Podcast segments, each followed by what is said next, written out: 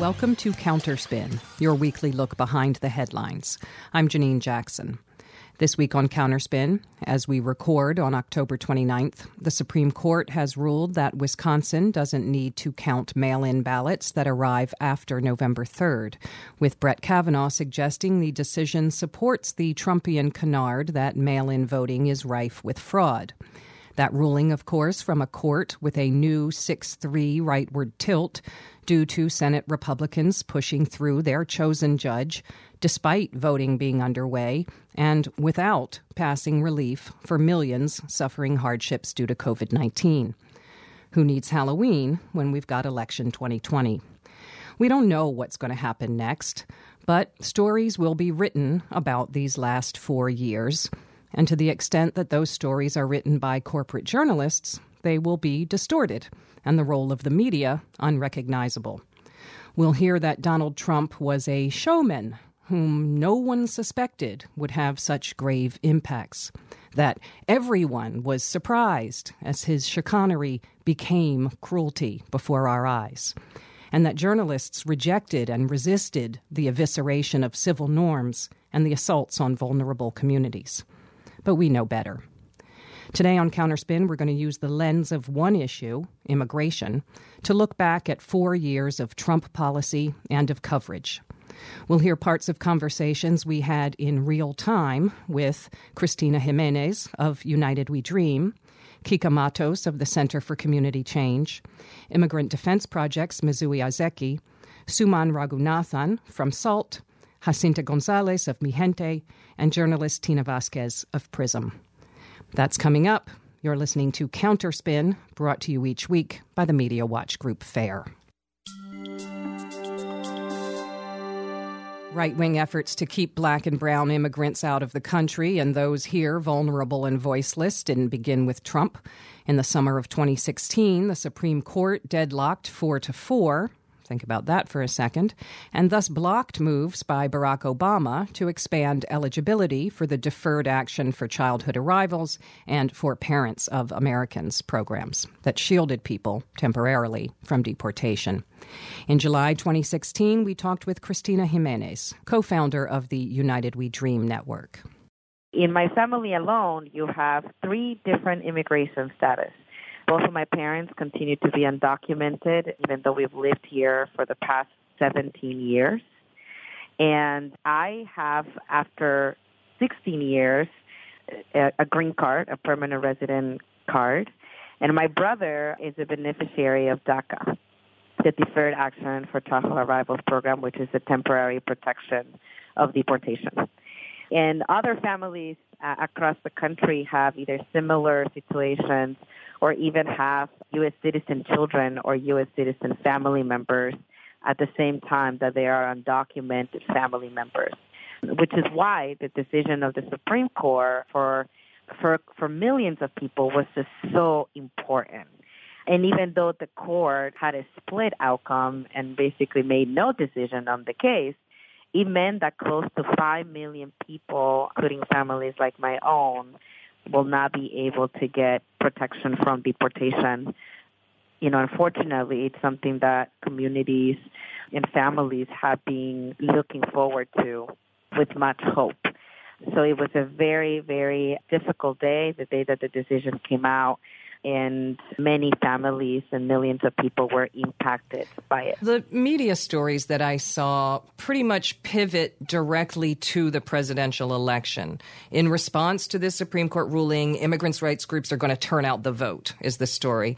I'm not saying that that's untrue, but I guess I wish there'd been more attention to the human impact um, of the ruling and maybe bigger questions about immigration and what kind of society we want to live in. So for Democrats and Republicans, what's at stake is the vote, and they are both in the battle to keep power or to gain power.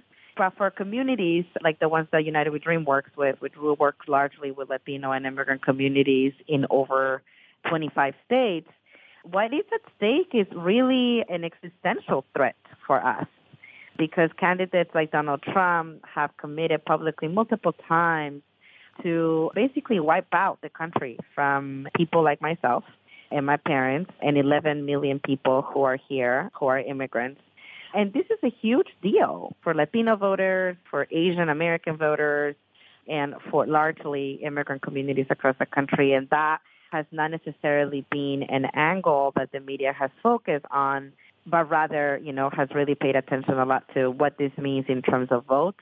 When in reality, what we're talking about is a wave of hate and public promises of blocking migration from Muslim countries and wiping the country out of people like myself and millions of families. Candidate Trump became President elect Trump, and in November 2016, we asked Kica Matos, Director of Immigrant Rights and Racial Justice at the Center for Community Change, what she says when people ask her, What now? There is a cautious optimism amongst some of my progressive friends who think that Trump really was engaged in a campaign to win and to win at all costs. And he stoked the fires of bigotry and racism in order to win. And they think that he will, as president, be a different person. I can tell you right now that that is not the case when it comes to immigration. If you look at his 100-day plan, he, he intends in a very short amount of time to defund sanctuary cities, to repeal uh, the relief that was extended to young people so that they will be subject to deportation. He wants to build his notorious wall between the U.S. and Mexico. And finally, he intends to deport what he calls undocumented immigrants with criminal histories. Their criminal histories are as yet undefined. Um, but that, that is a very significant number of people. So the what now for us is to mount a formidable defense and to do everything we can to stop him at the local, state, and national level. Well, let me draw you out on one point because I have seen mm-hmm. already mm-hmm. some stories with a kind of tone of relief. Oh, it, he's just going to deport the criminals. You know, we, we see this also right. with welfare policy. You, people looking liberals, you know, for policy that would punish bad poor people but help good poor people. There's something very dangerous in itself about this attempt at division, you know, and then the push to legitimize a crime focused approach to immigration policy in general. That's right. And I would say a couple of things. One is, you know, they're finding it very difficult to defend their number of 2.5 to 3 million people who they believe to be in this country as undocumented with some kind of criminal history. So we think that A, this number is made up, and B, that as they move forward with their deportation machinery, that they're really going to go after people with misdemeanors or people, for example, who will get pulled over because of a pretextual broken headlight. And one of the architects of what we call the architects of hate, Chris Kobach, has already said that in a situation like that, they don't plan to adjudicate the case so if you get pulled over with a broken headlight or some minor infraction, their intention is once they find out you're undocumented is to deport you. But it is this dangerous narrative that they're moving forward to facilitate the deportation of millions because if we demonize immigrants and we call them criminals, then I think they're betting on Americans feeling this great sense of ease that, well, look at that, we're getting rid of the quote unquote bad immigrant. And it creates also this dynamic amongst the immigrant community that is very uncomfortable for many where, you know, the good immigrant gets saved and the bad immigrant gets targeted for Uh, for deportation. And, and that's a narrative that people feel very uncomfortable with given the fact that they are playing fast and loose with what their definition of a criminal undocumented immigrant is. And so it behooves sanctuary cities and cities who care about their communities to do everything they can to protect them because these policies will not just affect those targeted, it will affect entire communities. I think it will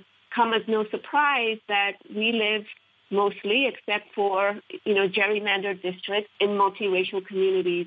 And those of us who do live in multiracial communities We'll wake up one day and see our next door neighbors taken away. We'll go to our church and wonder what happened to that family, and we will learn that that family was deported. We will see acts of terror in public spaces, in houses, in places where people work. And so I think it behooves all of us to wrap our arms around our communities, and it behooves city officials and state officials to mount uh, strong walls, uh, talking about walls, good strong walls to protect their residents from the terror that Trump and his administration intend to unleash in a few months. By early 2017, the New York Times was referring to the brutal idiocy of Trump immigration policy, but treating it as wholly aberrational is not helpful, as Mizue Aizeki, deputy director of the Immigrant Defense Project, laid out in February 2017. Just to put it a little bit into context, you know, I think the the broader problem is, you know, especially over the past 20 years that we have experienced the rapid development of the world's largest system to imprison and exile immigrants. And the heart of the system has been this government constructed state of emergency that really relies on racialized fear and has constricted the entire criminal legal system from the police to the courts to the prisons to probation and eternally brands people as so-called called criminals, and and you know I think this uh, is a, it's definitely a challenge in terms of who is deserving and who is undeserving of rights. But you know, in many ways, that's the heart of criminalization, right? Where a system of criminalization basically expands and legitimizes surveillance and regulation and punishment of these certain peoples and communities while at the same time determining that they don't deserve any protection. Uh, I remember an article long ago in the New York Times called Criminal Communities, which really highlighted uh, for me the way they're often, it's not, we read it as a singling out of criminality, but in fact, it's almost always being used to, to brand or to target uh, entire communities of, of people. Yeah, and I think in terms of the particular context of immigration, um, you know, the exclusion and expulsion of particular groups of people who have been deemed a threat or un-American has very much been part of the whole project of nation building since the very beginning, right? Where, you know, certain bodies represent an, an imminent or inherent threat from the Native Americans to people, uh, formerly enslaved people, you know, and like fast forward to the current day, right, where the target is, you know, people from Muslim countries or criminal immigrants. And, you know, I think where we really saw convergence of this is in the 1990s, right, where, uh, you know, very highly punitive frame was applied to so many aspects of U.S. policy, whether in welfare or the crime bill. And in the case of immigrants, these particularly harsh immigration policies, which rapidly expanded the number of uh, criminal offenses that would subject someone to deportation, but also made deportation a mandatory minimum in the vast majority of cases. It's at this particular moment that we're living in, the convergence of the war on the poor and then on immigrants and, all, and overall on criminalized people of color converge with these themes of, you know, personal responsibility, law and order, and the rule of law uh, that we've been fighting against since the 1990s. One of the issues that happens is when we use words like deportation or detention, they're almost sanitized, right? What does that mean to people to be incarcerated, to be locked up, to be taken away from your family? You know, I was talking to my colleague this morning about trying to stop the deportation of a man who is the government is trying to deport back to Honduras. He in the last 50 years he's only spent 12 days there. That's not his home. And he has three children who are adults but are severely disabled and rely daily, minute to minute, on his care. And so there's a deep cruelty to this system that would definitely be elevated uh, by including the voices of people who've been directly impacted. And I think that that's a good place to start. That's where we need to start.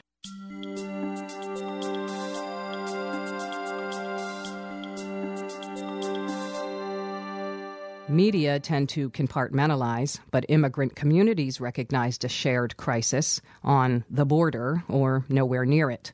In December 2017, we spoke with Suman Raghunathan, Executive Director of SALT, South Asian Americans Leading Together.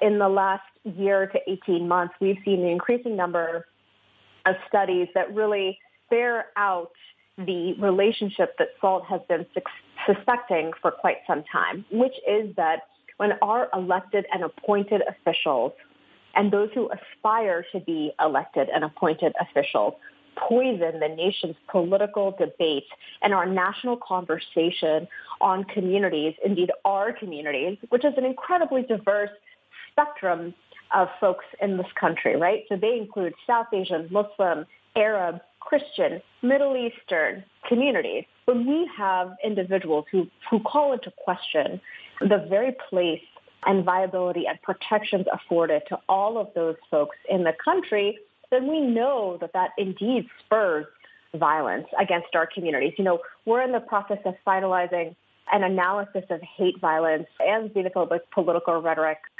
since the election, right? So roughly over the last year.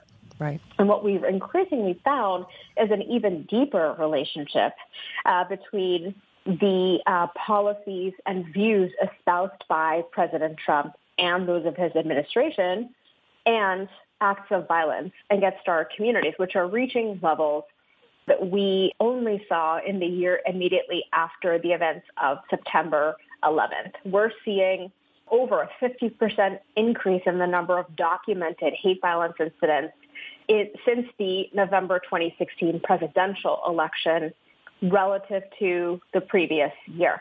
So the level of violence and the surging tide of violence really spurred by, encouraged by, and enabled by the views and political rhetoric coming out of this administration and of policymakers is really contributing to an increasingly problematic and toxic discourse at a national level about our communities. And it's crucial uh, that journalists not only call a spade a spade, uh, particularly around drawing a connection between the explicit aims and goals of restrictionists and of white supremacists who are currently occupying and have occupied positions of power in this administration, uh, but are also really connecting the dots between those policies and their impact on the ground. Right. Right. I also think, you know, that we, in terms of the resistance, we have seen a tremendous amount of resistance, right? Uh, the reality on the part of organizers and grassroots communities that all of these attacks are attacks on all of us has been an incredibly inspiring and hopeful reminder uh, of the need for us to build strong coalitions and of the need to continue to call out not only the administration, but also of those who are informing the administration's efforts to explicitly target our communities. By the summer of 2018, there was plenty of outrage about families being separated and children held in cages. We talked in July with Jacinta Gonzalez, senior campaign organizer at Mijente, about how to grow awareness beyond families belong together. I think what, what we saw clearly with this newly created crisis by this administration is that when we simply demand things like family unity, what we get is family unity behind bars. And so for us, it was really necessary to be able to raise awareness of not only what was happening with the devastation of young children being separated from their parents, but also with the criminalization of migration and mass prosecutions of folks who are entering this country. Because with this analysis, we're able to actually make demands that would get to the root of the problem instead of just treating the most horrific, but yet the manifestation of the actual policy.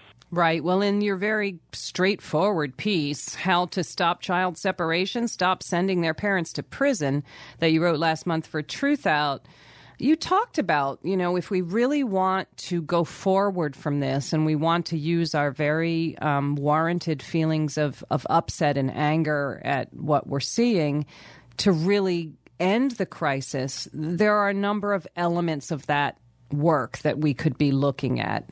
What, what are some of the things that you're that you're pointing to that folks might direct energy to? Put out a policy platform that kind of describes that there's both movement demands that we're making, but there's also really concrete things that both Congress can do, different government agencies can do to try to get us a little bit closer to the real solution to some of these problems. For us, a primary demand or a central tenet is the abolishment of ICE as an agency. We know that family separation has been happening not only at the border, but also when deportations are taking place and parents are being separated from their families, but also community members more broadly are being separated from their loved ones and from people that they share their lives with. And so we think that ICE as an agency should be completely abolished. which means there should be a moratorium on deportations. There should be a defunding of the agency. We should end all forms of detention. And those are very concrete demands that can be accomplished now. But we also point to the need to decriminalize migration. You know, the laws that are on the books that are allowing Jeff Sessions to throw the book at people are laws that were written in the 1930s by a legislator that was openly advocating for lynching, that was against interracial marriage, and that promoted the criminalization of migration. And so it's time for us to take a strong stand and decriminalize that as well by taking away Section 1325 and 1326 that allows for these prosecutions to happen. Am I um, too optimistic there, or do you think people are starting to understand what it really means to criminalize immigration itself? I, I think we see tendencies going both ways. Mm-hmm. So I actually think there's a lot of things that are really exciting about seeing people broaden their analysis of criminalization and their understanding of policing understanding that immigration and customs enforcement and border patrol are policing agencies. And so that a lot of the same critiques that can be applied to ICE also apply to the police. And so it kind of broadens the conversation and the possibilities of, of what we can do and what kinds of alliances we can build, particularly between Black and Latinx communities. But you also have, a, I think there's a tendency in the, in the center to try to say that this is not the time for radical demands that actually give different possibilities. That we should say things like, well, we'll give you the wall, but legalize this many people. Right. And I think we've seen a couple of rounds of that. You know, we had legislators saying that they would negotiate with Trump on some of these policies, knowing full well the far, far right-wing agenda that he's pushing. So I think we also have to see the opportunity of being able to have more people understand the criminalization, and I think we also have to be wary of not taking advantage of this moment because it's unveiling what the system truly is meant to do. And so these are the moments where we can actually provide other options and alternatives to folks beyond what main, many mainstream Democrats have been presenting as solutions.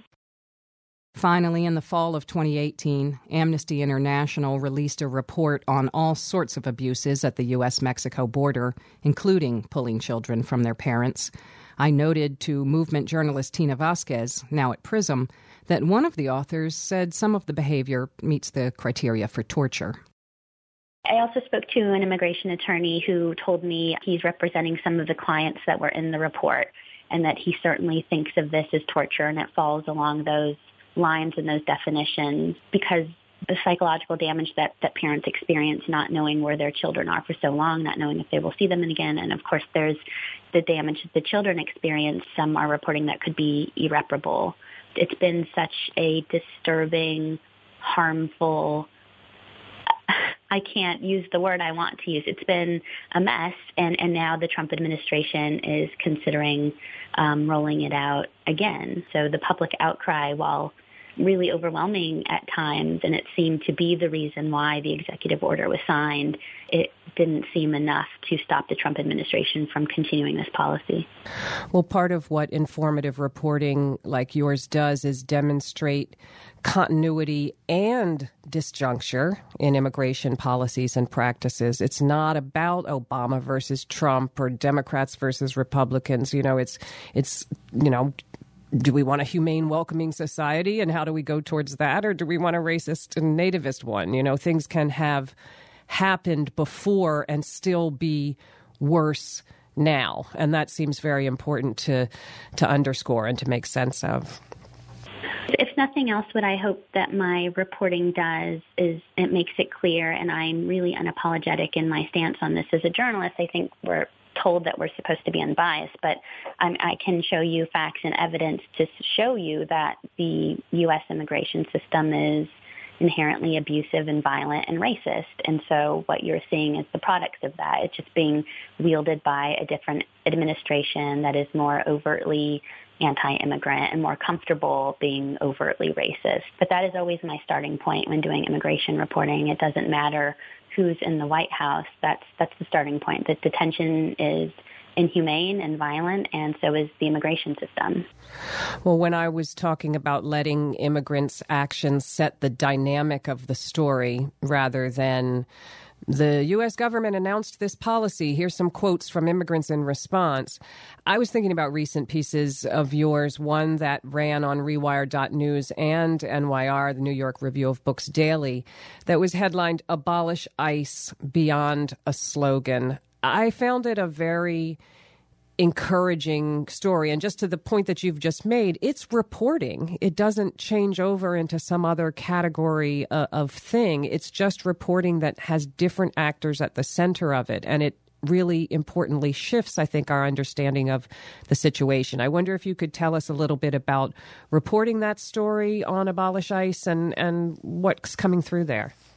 It's something that I'm thinking about more and more. There's a queer undocumented poet named Yosimar Reyes who's been doing like a speaking tour called Undocu Joy. And he talks a lot about how um, we only want to show the tragedy that is what's happening to immigrants or how hard it is to be an immigrant with no real examples of how immigrants every day don't just survive and thrive, but have full and fulfilling lives. And so that can't be at the center of all of the reporting I do as an immigration reporter, but it's something that I've been thinking about and it's been weighing on me. And so this abolish ICE piece changed form in its reporting. Initially, it was going to be sort of an overview of like how elected officials are signing on or signing off of the movement to abolish ICE. That just didn't feel right. It didn't feel good, and it, it didn't reflect the interviews that I was doing. It was important to me that the piece showed the resilience of immigrant communities. So the movement to abolish ICE is led by immigrants and immigrants and specifically brown and black, queer and trans immigrants. They are on the front lines as they have been in many movements and it was important to me to, to highlight that and to showcase their resilience in the ways that they're fighting back and then also to sort of uplift the voices of people who don't have a lot of options but are still fighting back. So there's, you know, different immigrant communities have different realities and lived experiences, and I want to highlight those as much as possible and make them the story, make them the center of the story.